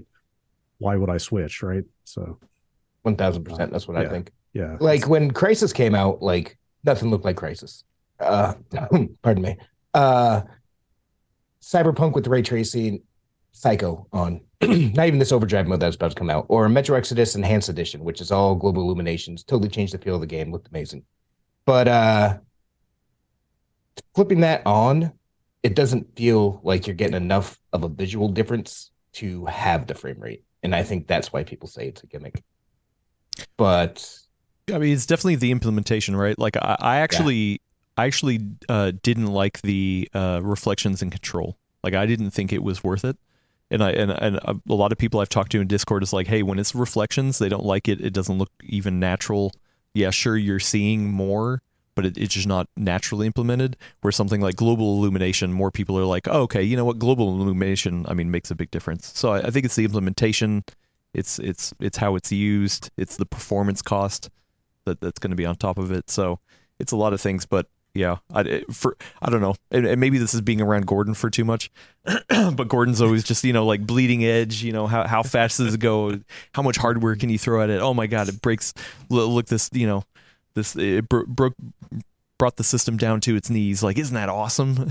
You know, kind of thing. Like just the, the pure like enthusiast kind of in him has, has probably rubbed off on me. We'll get there. Much, we'll but. get there. It, it used to be the same with uh, anti-aliasing. And a bunch of other things. Like when that stuff first came out, it was a huge performance hit. And, you know, over time, each generation, they have better hardware in there to deal with it, better software implementation to deal with it. It gets better. It'll be the same deal here. We're still at the beginning steps. Yep. That being said, I am absolutely thrilled that they are putting out this path trace mode, overdrive mode. Uh, I wouldn't be surprised if NVIDIA fully funded it or majority funded it, because they're clearly using this to show off ray tracing and D L S S, and I absolutely don't think this will work without D L S S frame gen specifically. Uh, but I love it because uh, C D Projekt Red has always been a very graphics-focused P C-first developer. If you look back at Witcher, if you look back at Witcher two, like they were always cutting edge. They would bring your systems to their knees. Witcher three, obviously, is one of the most beautiful games still. Uh, but they're moving off their Red engine, which has powered all this stuff. They're getting off of that and going to U E five. So for them to be like, yeah, you know, our Red engine powered all these beautiful games. Here's path tracing at the end. Mic drop. See ya. We're going to U E five. I just kind of like it as the swan song for that. Yeah. You're you're you're definitely right about this kind of serving multiple goals on NVIDIA's part. They they mentioned in this blog post this was made with, I'm trying to find the name. Uh, they are essentially, they're releasing a new S D K along with this. Uh, NVIDIA R T X Direct Illumination, or R T X D I. Um, so yeah, they've they've got technology behind this that they are kind of using this as a as a vehicle for. And, and so hear me out. Something I've been asking for ever. I was in Cologne, Germany when they first announced the two thousand series, so I got to see the first ever Battlefield demos, all that stuff. And from the second I laid my eyes on that, the day it was announced, what I want from a ray trace game is just Thief. I want Thief in ray tracing, yeah. a stealth game. And totally. This, if somebody implement this direct illumination S D K and make me a stealth game in ray tracing, please. Oh, yeah, man. Jeez, you're, you're, yeah, you're taking me back to like the first Splinter Cell, you know, it's like oh, you yeah. able to shoot out a light bulb to make the room dark was so mind blowing. Yeah, man. They, wow. They, there we they go. Really need to do that for sure. NVIDIA, if you're listening, uh, can we please have R T X Splinter Cell Chaos Theory? That's all I want. That's all I want. Or, or R T X Thief. Yeah. I like it. I like it. Um, yeah. So uh, I think they said uh, ooh, April twenty-second. eleven. eleven. eleven. Yeah. Next week. Yeah. From today. Uh, and it's it's a free thing. If you already own it, you'll be you'll be able to to check it out. I actually don't know how it's going to be implemented. Did, did they say in the, the blog post if, if it's just like a toggle you're putting off in the in the settings, or is it a different executable? Or um, I don't think they mentioned how that's going to work, or I haven't seen anything in here. Yeah, because they didn't that. say that at the G D C presentation either. I wouldn't be surprised if it's just right now the ray trace options. They have the presets, uh, you know, medium, low, high. They have an ultra. They have a psycho. I wouldn't be surprised if there's just an overdrive added. Overdrive. Oh, but yeah. Depending on how they implemented this, it could really bring graphics cards to their knees. And I am excited for it in a way that I'm not excited for the way that The Last of Us is doing it. Exactly. Yeah. Uh, all right. Well, yeah, look, look forward to it. And once again, I, I actually have been enjoying people's thoughts on ray tracing and path tracing and like, well, you know, what, what they like, what they don't. So get over on our Discord uh, for, for damn sure. Cause it's, we have good discussions over there. We we got some good people. Uh, speaking of what else you can do over on Discord, uh, we have a uh, a Q and A section that you can uh, you can drop little questions in there at any time. Uh, but if if you're watching or listening to this right now, uh, in the chat, uh, hit at P C World because it's kind of a little bit easier for us to see the uh, the the question as it comes in. But I'm gonna get to some uh, that actually pertain to our earlier discussion. I I, I, f- I forgot to bring it up uh, here. Um, but uh, friend of the show, well, uh, you know what? Let's, let's start out with a friend of the show, V C Jester, uh, with so many claims that um, with so many claims that eight gigabyte is just fine at ten eighty p. Who who all needs to eat their words now that The Last of Us wants more than eight gigabytes at ten eighty p Ultra? Sony. uh, and then uh, the kind of piggybacking off that one, a uh, friend of the show, Cause M C, asked, uh, how do we define good enough for gaming? Uh, which I thought is an interesting way to put it. Uh, is ten eighty p Ultra the standard for gaming? Recommended hardware is usually a spec around ten eighty p sixty and medium settings. You know, when a developer puts out recommended stuff. Uh, is there an eight gigabyte G P U in the last two generations that you would consider ten eighty p Ultra compatible with eight gigabytes of V RAM? So multiple questions there. Generally, how do you define good enough for gaming? What what is what is it? How, how does everybody like to play here? I guess is a good way to start off. like like what's your personal gaming oh, setup? Personal opinion on yeah, good yeah. enough. For first, um, we'll, we'll we'll start on on that. Oh, okay, interesting. Um, well, I'm on, I'm on a fourteen forty p screen. I mean, I have I have a I have a ten year old ten eighty p plasma in the living room. It still looks fine. I'm not. Oh, your T V's ten eighty p. Oh, yes, okay. Yes, wow. I'm still. Mine's seven twenty. Nice, nice. Your T V, the thing till the, yeah. the thing till the wheel falls, wheels fall off. Wow. Um, okay. yeah. In, in here on, on my P C, I'm on fourteen forty p, but like I'm, I'm as much as I love ray tracing and other advanced graphical stuff, I'm definitely still a kind of frame rate trumps everything at the end of the day when I really want to play. So, I mean, I'm, I'm the person who like got a three D F X card and then went back to playing Quake and software because I was getting more frames. Um, So, Wait, yeah, but, like, but are you saying frame rate trumps as in like, oh man, I, I can't I can't even look at sixty. It's got to be at oh, least one hundred twenty. Like what? sixty's fine. Okay, like, so uh, sixty's your min. sixty is kind of my cutoff for like this feels well. You know, I've played tons of single player story driven games on consoles at thirty and had a totally fine time. Like it's mm-hmm. it really depends on the type of game as well. Is is also a big part of it. I one thousand percent agree. I play my Switch undocked. It gets, what, thirty locked, I think it is. And that's fine. It's just a tiny screen, playing Zelda. I don't need more than thirty. Okay. And and yeah, for but, for for my, most of my gaming is is uh, four K sixty. Like, I, I actually am not a huge high frame rate person. I would much rather turn on visual bells and whistles than and then have high frame rate, me personally. And maybe it's just the, the, the video for photo person in me, but yeah, I, I like seeing all the, the, the whiz bang features, and as long as I'm I'm, I'm at four K sixty, cool, yeah, perfect. So I'm on the same page too. I, I, I prefer quality over over performance, so I'm also on a four K sixty as well. So yeah. Do you want to hear why my T V is still seven twenty p? Yeah, please, yes. Cause, cause because P C World doesn't pay you enough. Is that all right? If someone wants to give me a raise, I will always take it. Uh, But it's because I'm ridiculous about gaming and monitors. So my primary monitor is a four K one forty-four hertz G-Sync H D R one thousand nit monitor. Uh, I also have an ultra wide that I use when I, I swap them out. I keep them piled up upstairs, and I'm like, I'm going to play Forza for a bit. I'll yank out my four K thing, and I'll switch to an ultra wide for a bit and play Forza or Elite Dangerous on that.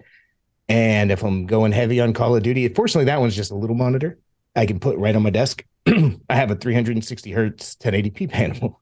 So I actually spend a lot of money on displays, just not on my television. On so for me, I, I'm very I'm very much uh, a high-end person when it comes to gaming. Like, mm. I test graphics cards. It kind of happens. Uh, I buy my own. That's my thirty eighty Ti. Uh, and I use it. What I try to do is get as high frame rate as possible. It needs to be at least sixty, but I don't, when I'm playing games for myself, I don't leave the frame rate indicators on. I just crank everything to ultra and tweak things until I can go, all right, that's nice and responsive. Then I leave it alone. And I just try to make it as good, look as good as I can, as fast as I can. Okay. So, you, so uh, oh, sorry, go ahead. Sorry, if I if I could just jump in. Have you done much testing with OLED monitors, or how do you feel like how do, how do you feel about where OLED P C monitors are at? Are they are they ready for prime time in your opinion? I am using one right now. That's why people who usually watch the show are like, "Oh, the perspective's different on Brad." It's because I'm testing a big forty-five inch OLED ultra wide, uh, and it is jaw dropping. Uh, this particular one is two thousand bucks and a little bit too big for my personal needs, but OLED mixed with H D R is such a huge jump in visual fidelity that there are some around nine hundred bucks that you can get these days, some of those OLEDs, ultra wides, and or fourteen forty p monitors, and I'm tempted to buy one of those now that I've tested this. Dang. But enough enough about monitors. To answer the original question, yeah, the, the original question the original question what, what uh, is what is good enough? So for me, when I test graphics cards, what I kind of keep in mind as the gold standard is sixty frames per second. If you can hit sixty frames per second on ultra or high, I consider that like recommendation worthy for, it depends, you know, on the class of graphics cards, how much it costs, what's trying to do. But regardless of what I'm doing, I try to, I keep sixty frames per second in mind as the gold standard. And if it does more than that, excellent. sixty frames with or without, uh, um, uh without like D L S S or oh. F S R, uh, without that. Okay. Native performance. Just one, one, one to, put that yeah yeah because uh, a lot of NVIDIA's marketing materials is like, oh look look what this game can do. Is that the actual number, or is that with D L S S? So something's unique about that. uh, uh Brad Shoemaker, what, what, do, what do you think what what's good enough? I mean, because I mean also that includes consoles, so yeah. Um, again, it's very game dependent. Like I said, you know, if it's, if it's, if it's not demanding, or if it's just single player and very story focused, like thirty is fine. Like competitive, anything competitive or very twitch action, driving games, fighting games, stuff like that, like sixty minimum or get out of here.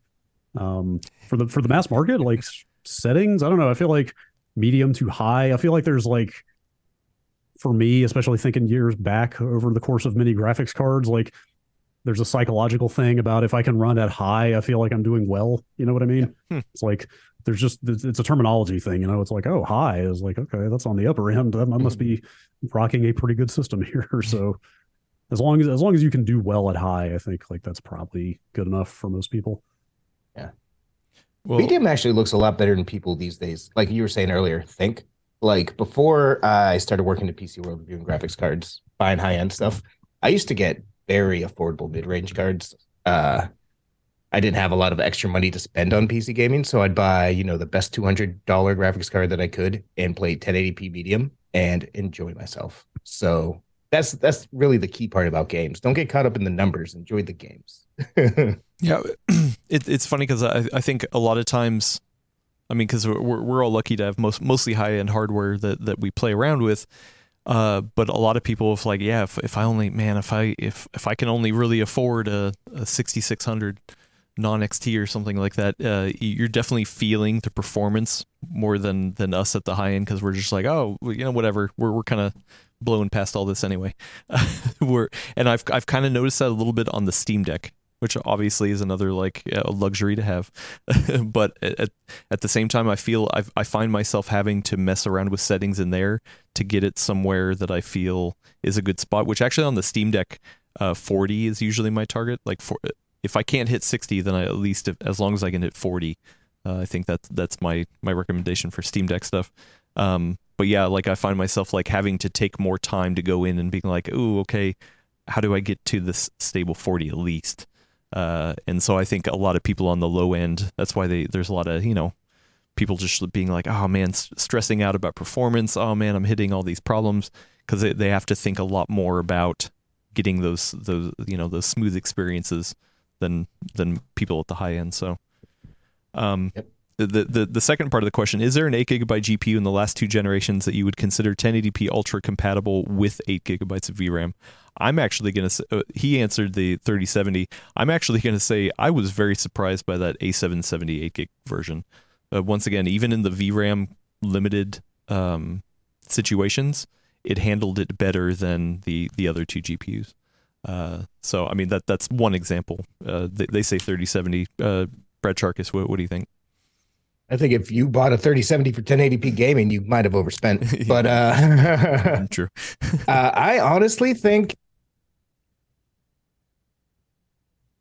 Oh, we, we lost your audio, Brad.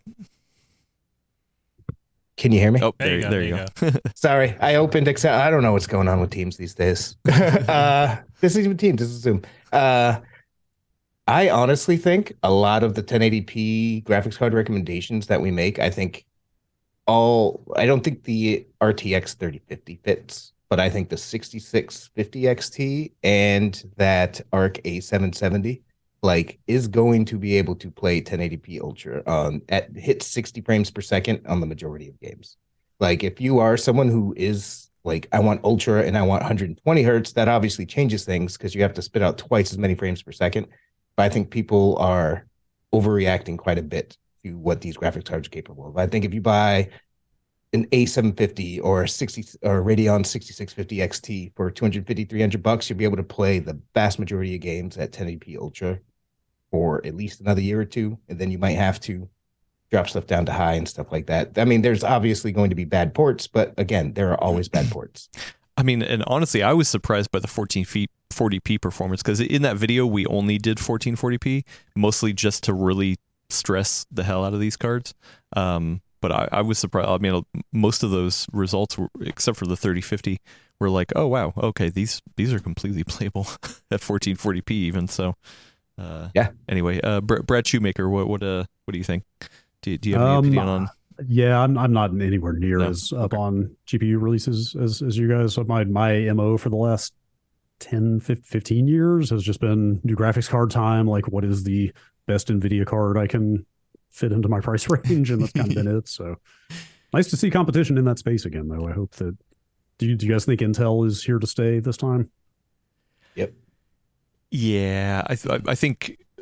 I mean, everybody's hurting. Every company is hurting with layoffs and, and whatnot, you know. And I mean, obviously, Arc had a, a troubled launch, but yeah, I think generally here at us at P C World think that, oh, you know what? Like, it, it probably makes sense for Intel to be in that space no matter what. So you see how much money NVIDIA is making on supercomputers and chat G P T servers? Uh, Intel wants some of that. That's where the world's going. So yeah, graphics sure. cards are just a natural consequence of that. Yeah. Um, so the uh, next question from a friend of the show, uh, Starscream, uh, how much V RAM should a G P U be given at a price point? So saying like, oh, if you're going to buy something, the examples they put was, if you're going to buy a G P U for two hundred bucks, eight gigabytes, a G P U for four hundred dollars, twelve gigabytes, G P U for six hundred, sixteen gigabytes, thousand plus, twenty gigabytes plus. Do, do, do you, do you see any, any number hierarchy that, that you could assign? That seemed pretty good to me. Uh, I'm hoping this next generation, once you, I'm hoping that we start to see twelve gigabytes in some of the lower end cards. There's a chance. We're already seeing Intel do it with the Arc A seven seventy. I'm hoping A M D continues that trend. Uh, I don't know about NVIDIA at this point, but that's a fairly good list to me. That's what I would be looking for. To me, at this point, anything over five hundred bucks, I would I'd really like at least twelve, but ideally sixteen gigabytes of RAM, just with everything that we're seeing these days. I would like to try to match the consoles if I'm spending five hundred dollars plus dollar console prices on a graphics card. Good point, good point. Um, let's see. What else? We, uh, friend of the show, Coffee, asks, uh, do you expect that technology such as frame sampler f- feedback streaming, I don't know what the S F S, Uh, G P U upload heaps and direct storage will have an effect on G P U v- VRAM usage in the next few years for consumers? I actually did hear about uh, direct storage. They had a direct storage talk at G D C, uh, and I think they covered some of this, this V RAM stuff. But what do you think? Is, is there is there going to be some magic thing that's going to come out and help this whole V RAM problem? I uh, wasn't able to wade into the technical parts. I sw- saw the G P U heap DirectX update that happened at G D C. I haven't been able to wade into the technical parts of that yet. Mm. Uh, I will say at this point, uh, one, like the before anybody can say anything conclusively, we need to see more direct storage games to know how they actually act. Because Forspoken is the only one that we have our hands on. And that was one of those bad P C ports on every angle, so it's really hard to trust anything you get from that direct initial DirectX storage stuff. So who knows how it's going to react? It's either we're still going to need lots of RAM, and you're going to need an NVMe drive, and things will load instantly and be awesome, or there is a chance that it could reduce some things. There's a chance it could, you know, force more V RAM capacity. Like, we're going to have to see how these games act with it in the real world before we can say for sure. Uh, yeah, those well, bad P C ports, man. Yeah, they just well, yeah. Uh, hopefully, hopefully, some some something helps. Something doesn't. Uh, you know, th- some things are going to come out and, and hurt. So, um, Bob Jones, nineteen eighty, friend of the show, asks, uh, with a forty fifty having six gigabytes of V RAM, uh, I don't think that's confirmed. Um, but if a forty fifty has six gig- gigabytes of V RAM, how much V RAM do you think a seventy-five hundred will have? So. I, I don't think A M D will go under eight unless you're looking at sub two hundred dollars. And yeah. I really hope the forty fifty I, doesn't have six. Yeah, but none of that's definitely not confirmed. NVIDIA hasn't announced anything about any cards that have not already hit the streets. So, yeah, yeah. I, I mean, I, I think I think eight eight gigs is probably is probably the bare minimum. Um, yeah. Uh, okay, we, we've a couple more other uh, random questions, and uh, and then we can get out of here. Um, let's see. Oh, you know what? Actually, the, there was a question in here that we answered last week uh, about Intel, but I, I realized, Brad, what what is your take on uh, Intel entering the, the G P U market? W- would you be somebody who would uh, uh, g- try to try to get in on an Intel card, or or do you think it's not worth it? Uh, it depends on what kind of games. I'm you sorry, play. Brad Shoemaker. Oh, whoa. I'm oh, sorry. sorry um, I'm not used yeah, to having two I of know, us. Yeah. Me neither. I'm pretty committed to NVIDIA for just kind of the range of features they have. You know, like the the onboard video encode is very useful in my in my line of work. Um, broadcast stuff's nice to have. Like, you guys tell me if this is still warranted or not. I've kind of, this is going back ten, fifteen years, like driver stability also feels like it's always been the best with NVIDIA. It sounds like, I, I assume A M D is a lot better than they used to be there. Yes, um, but they NVIDIA's is still a little bit more yeah, polished, more typical. Yeah, yeah. Just as, as somebody who just needs the machine to work as much as possible, like I've always felt like NVIDIA was just the safest bet there. I think like the Intel stuff is fascinating from a like a, a, a punditry kind of standpoint of like, oh, wow, there are three players in this space now. That's surely will be good for everybody eventually, right? Like that's cool. Um, I would have to be in pretty different circumstances to want to kind of be on the bleeding edge of, of Intel's efforts there, though, uh, as far as actually adopting it myself.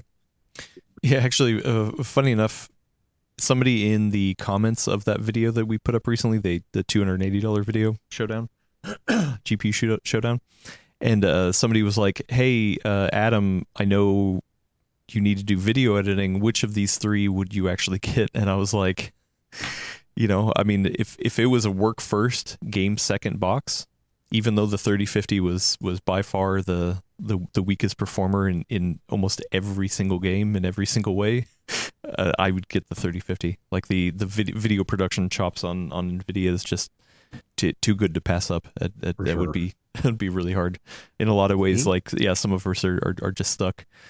And that's why I think they've been using less V RAM on their cards.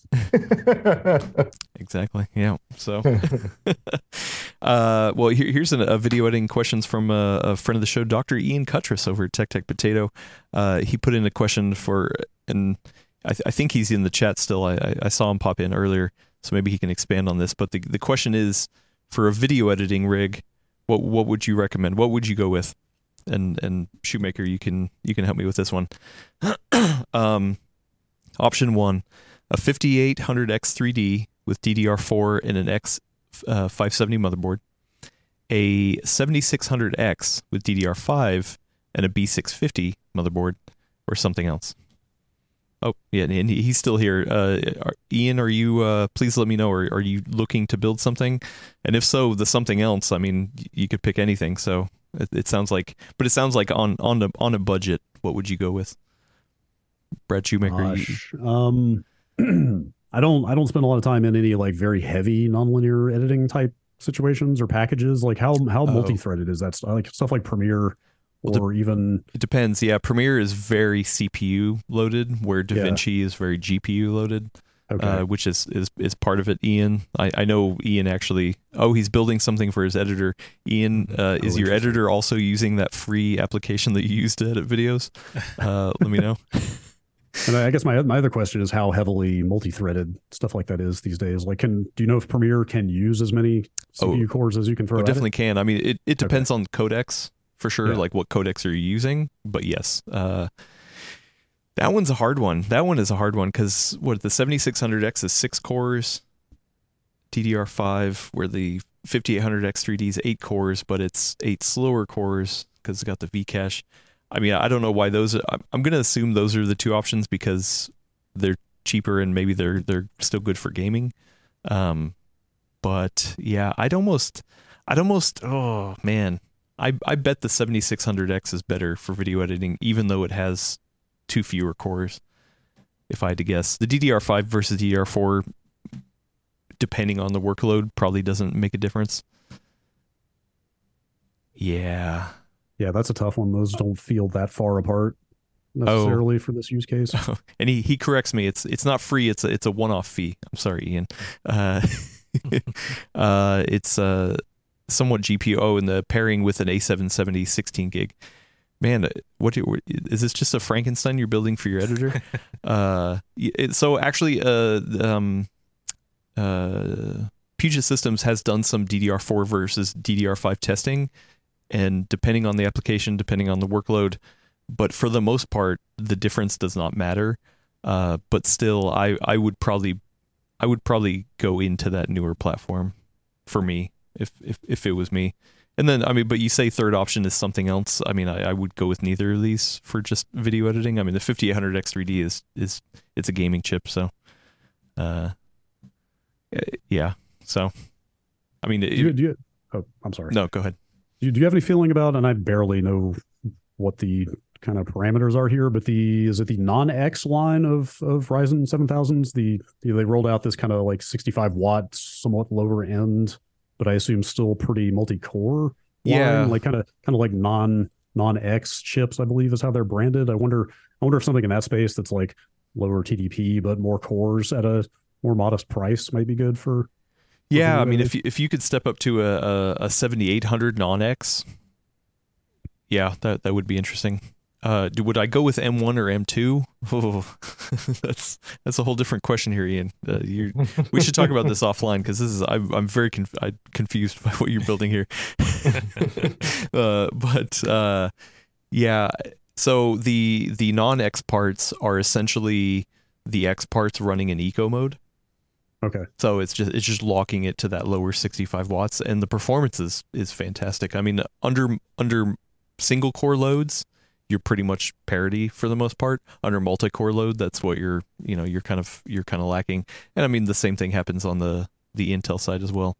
Um, oh, the uh, so pricing. Okay, okay, Ian. Yeah, let's chat. I yeah. Adam very, can help me out. Yeah.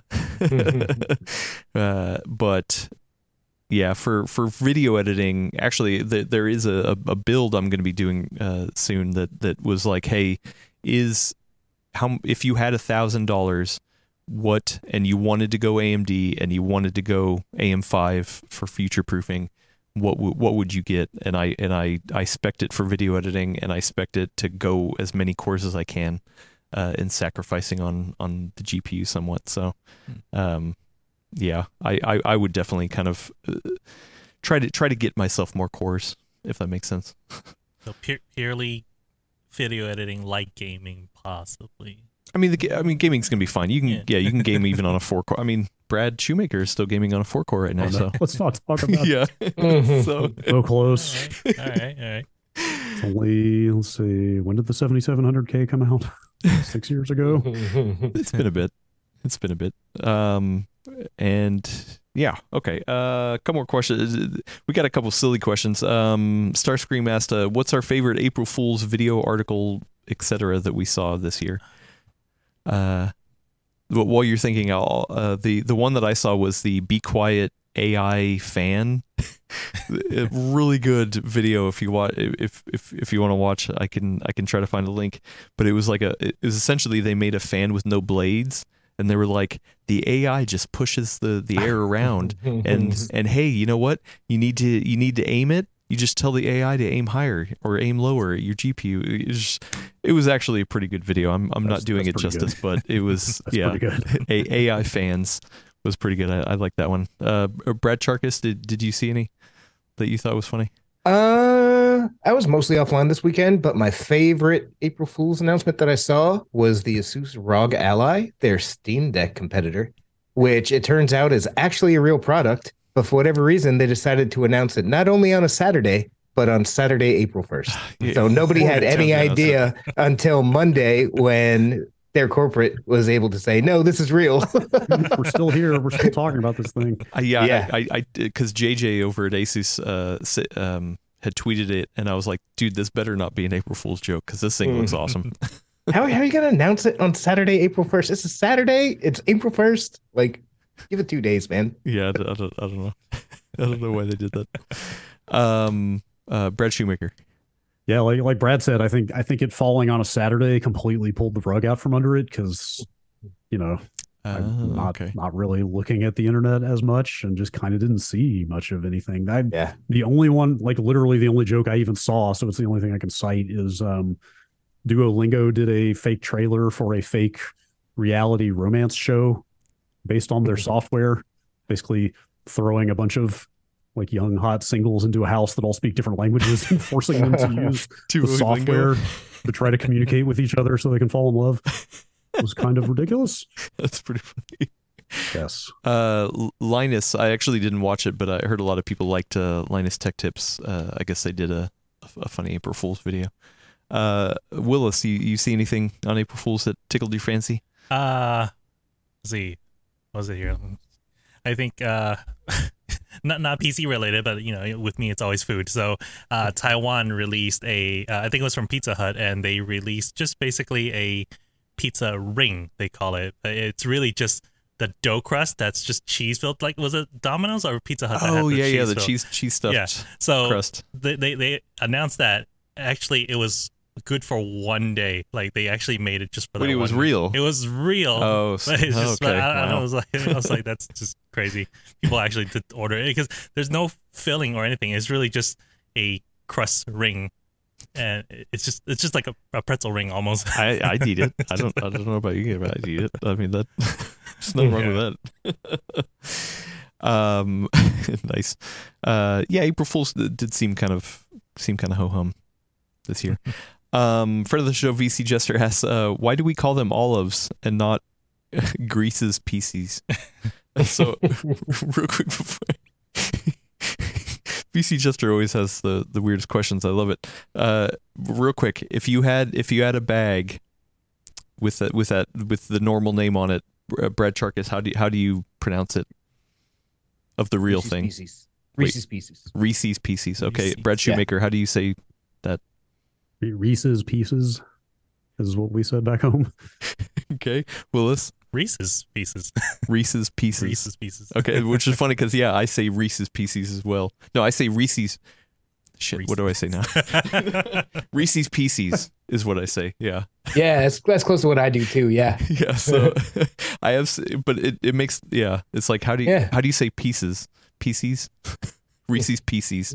It's such a weird, anyway, yeah. Mm. So when I read this original, I was like, Greasy's Pieces.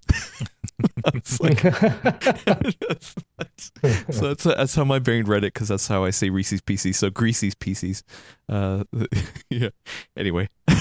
Thanks, E T. And then uh, last question. Uh, Doctor Ian Cuttress asked another question. Uh, thank you. He said, uh, "Are we booked for Computex yet?" Uh, I saw Ian's going to be there. Uh, so yeah, we're we're we're trying to book it, trying to to to solidify it. So. We are uh, trying real hard to get out there. It'd be be exciting too. So uh, hopefully you'll you'll hear about it. Um, yeah. Oh, you know what? Actually, sorry. La- last thing. Speaking of trade shows, uh, Brad Shoemaker, the death of E three. How are you feeling uh, ab- about about that situation? Kind of a big old shrug from me because it felt like it was dead three four years ago. Mm-hmm. True. Um, but you had been kind of- you had been to every E three for the past how many years? I, I started in ninety-seven, so I missed the first two, which is like my eternal shame that I can't say I went to all of them, but uh, I started in ninety-seven and went right up through the last in-person one in uh, twenty nineteen. Wow. Um, but yeah, I mean, that thing was that thing was so clearly faltering the last two, three uh, in-person ones that they had already, and then the pandemic just kind of came along and drove the final nail in, and that's so kind of not pessimistic, but sort of giving the side eye to this effort this year uh, that they've announced, you know, that they were trying to, you know, like kind of hopeful that they would do. I mean, it. Reed, Reed Pop knows how to put on yeah, a, a convention. Right. So, yeah, they definitely do. And like the things they were saying when they announced they were taking it over were like, okay, they, they sound like they're giving this an honest shot and have some ideas and are open to talking to the kind of member exhibitors about what they want and blah, blah, blah. And it was like, okay, maybe, maybe this will happen. Maybe. And then no. I guess not. It's just I don't. If they can't do it, I don't know that anybody can. Frankly, yeah, yeah. It's been heading that direction. Yeah, yeah, like, for sure. I, I will. The say... first one I ever, the first one I ever went to was uh, the one where the Xbox One and the PlayStation Four were announced, and Sony came out and just said four hundred dollars. Yeah, and I was in like a little custom press room, not even the main journal, like way away from the floor, all that stuff, and you could just hear a cheer echo throughout the entire hall, and it was a rad moment. um, yeah, actually, the uh, uh, I, I think the downfall of E three started when I D G events team start, stopped doing it. Did you know that? I D G, uh, our parent company. That's the specialty room I was in. Yeah, yeah, yeah. I, th- I think they stopped, uh, the E S A stopped using I D G for the events like in twenty seventeen-ish, twenty eighteen maybe. Okay. So that's what you get, E S A. Should you know? Should have hired the best. Just kidding. Did they, uh, we had nothing. Did they, did they run the, the press room? Do you know? Was that part of their purview? I, I don't know. Okay. I, I got in a special room. I don't know. Yeah. You know, it's funny, though. We didn't get a discount, even though we were literally part of I D G yeah. to get our own pr- press room and, uh, and all that credentials and stuff. They didn't give us any any special treatment. Got to make uh, their money, man. Yeah, right. anyway, anyway. Um, yeah, let's, oh, twelve fifteen Let, let's wrap it out. Uh, wrap it up. I'm hungry. You're hungry? Let's get the all hell right. out of here. Um, yeah, yeah, I'm going I'm going to read this. No notes. Uh, Gordon needs notes. I'm not even going to say notes. Uh, check back next week for your talk of uh, hot P C hardware and uh, software news. Um, Thanks for, for listening. Uh, if you're listening to this on the audio podcast, uh, give us a five star. Oh, you know what? I was supposed to check to see if there was reviews because I was going to start reading some of the reviews.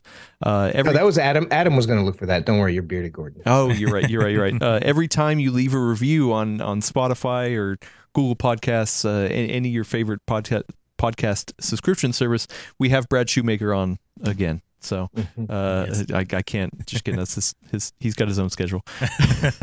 um, thanks, everybody. Uh, thank you, Brad Chacos, for for hanging out. Always. Adios, yo. Yeah, and uh, thank you, Brad Shoemaker, for uh, for hanging out as well. I know uh, you've you've got your own stuff going, but uh, but it was glad I'm glad to have you. Yeah, thank you for having me back. It's uh, this is a great outlet for me to just stop apologizing for like, oh, I don't know if people want to hear about P C stuff. Like, don't let me get too nerdy here. This is the place. No, this, this yeah, is a place to get nerdy. Uh, also, uh, we haven't finalized the date yet completely, but as of right now, it looks like next Thursday, the April thirteenth, correct? Uh, we are going to do uh, Brad's Brad's P C build. It's been a long road, but I think we're almost there. it, it, it has been a long road. It's going to be fun. Um, we're you know we're we're trying to to line up who who uh, who's going to be there to help out. Uh, so, you know, look forward on, on Discord. Uh, it's it's going to be fun to build a P C. And Brad, you've you've been looking forward to build a P C for a while. So quite quite some time. uh, three years overdue at this point. And it's going to be fun. It's going to be fun. It's it's it's a good rig. It's a, it's a good rig. Uh, and then uh, thank you to uh, Willis Lai for controlling the verticals and horizontals. Uh, please please take us out of here. I'm hungry. You're hungry. All right. Thank you, everyone, for tuning in. Uh, now, despite bad P C ports, the uh, Last of Us H B O show is actually really good, and I don't mind uh, surviving a, a, a zombie apocalypse with uh, Pedro Pascal and with Gordon as, as a team combo. So, yeah. he's, you know, he's, he's, he's not going to help you out. No. Every man for himself. Gordon will kick me out of his yeah. bunker. Oh, anyways, yes. Yeah. Thank you, everyone, for tuning in. We'll see you next time. Bye.